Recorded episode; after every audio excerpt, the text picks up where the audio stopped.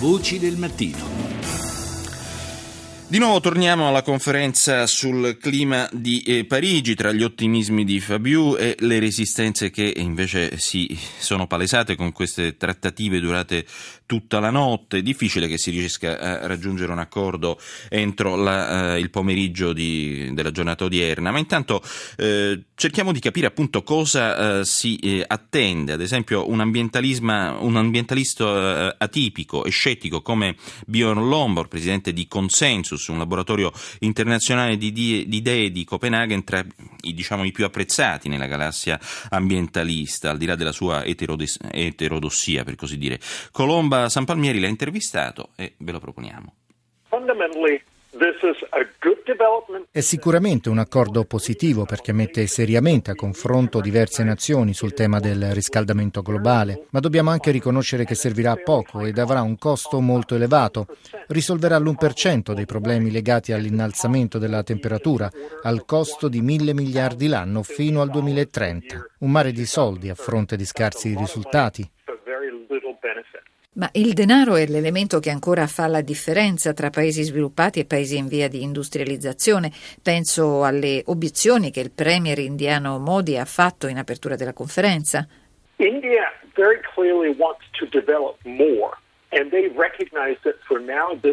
L'India vuole chiaramente crescere e per farlo ha riconosciuto di aver bisogno ancora per qualche tempo di combustibili fossili. Questo atteggiamento evidenzia il problema di fondo dell'attuale approccio ai cambiamenti climatici. Fino a che resteranno più costose le energie rinnovabili, sarà difficile farle usare ai paesi emergenti. Secondo me la principale novità di questa conferenza è la volontà di Bill Gates di investire il suo capitale nella ricerca delle energie alternative. Lei ha scritto mm, pochi giorni fa che le sovvenzioni in favore dei mutamenti climatici sono una risposta inadeguata alle sfide globali. Dunque, tutti gli impegni che i leader mondiali stanno prendendo a Parigi, tutti i fondi che stanno destinando alla causa comune del riscaldamento globale non sono abbastanza? Non si tratta di stabilire se siano abbastanza o meno. Il problema è che non sono comunque quelli destinati ai più poveri del mondo. Quando spendiamo soldi per fornire alle persone più indigenti un pannello solare, le aiutiamo poco in rapporto a quello che questa operazione ci costa. Se le aiutiamo invece con le vaccinazioni, per esempio, otteniamo risultati infinitamente superiori. Io penso che se ci interessa il destino dei più indigenti, dobbiamo ascoltarli e investire nei settori che loro stessi ci suggeriscono. Lei mette in evidenza nel suo laboratorio di idee la necessità di stabilire delle priorità tra quelle che sono le varie emergenze nel mondo, basandosi su metodi economici e dati scientifici.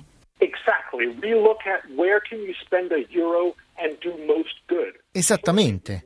Noi ci occupiamo di capire dove spendere il denaro per ottenere i risultati migliori. Chiaramente vogliamo aiutare il mondo a risolvere il problema del riscaldamento globale, ma non ci fissiamo su un unico obiettivo. Se si vuole investire sui poveri, si deve investire nei programmi alimentari. Se invece si vuole arginare l'innalzamento della temperatura globale, allora si deve investire nelle energie rinnovabili, con un approccio molto più produttivo dei finanziamenti indifferenziati di oggi. Due giorni fa Papa Francesco, inaugurando a Roma il Giubileo della Misericordia, ha detto che è necessario attenuare l'impatto dei mutamenti climatici e tenere sotto controllo la povertà. Due sfide che vanno di pari passo, non alternative l'una all'altra. Un po' quello che sostiene lei? È evidente che ci sono molti problemi nel mondo. Il riscaldamento globale è uno di questi, come la povertà.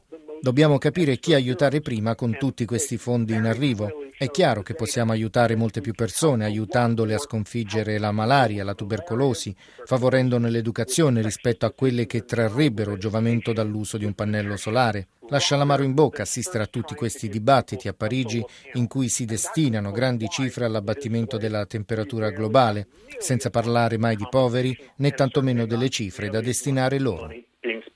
La conferenza è stata definita come l'ultima opportunità per il mondo di scongiurare le peggiori conseguenze dei mutamenti climatici causati dalle emissioni di gas serra.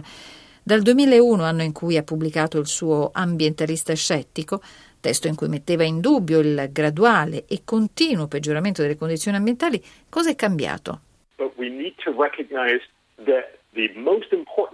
Dobbiamo considerare che i problemi più seri del mondo sono quelli di cui si parla di meno. Ad esempio, nessuno parla dell'inquinamento domestico, L'Organizzazione Mondiale della Sanità ha stimato che 2,3 milioni di persone l'anno bruciano legname all'interno delle proprie abitazioni, intossicandosi e morendo in numero 20 volte superiore a quello dei decessi conseguenti al riscaldamento globale. Dobbiamo dunque considerare per prima cosa che abbiamo delle sfide che sono prioritarie nel mondo, quindi dobbiamo capire qual è la portata effettiva delle nostre azioni. Parigi ha promesso tagli alle emissioni di CO2 inferiori all'1% di quanto occorrerebbe tagliare. Per questo sostengo che l'approccio attuale non funziona e che questo accordo non porterà a una svolta effettiva. Quello di cui abbiamo davvero bisogno è l'innovazione che possa produrre energia verde più economica di quella fossile, più che focalizzare la nostra attenzione su come affrontare il surriscaldamento globale, come abbiamo fatto negli ultimi venti anni.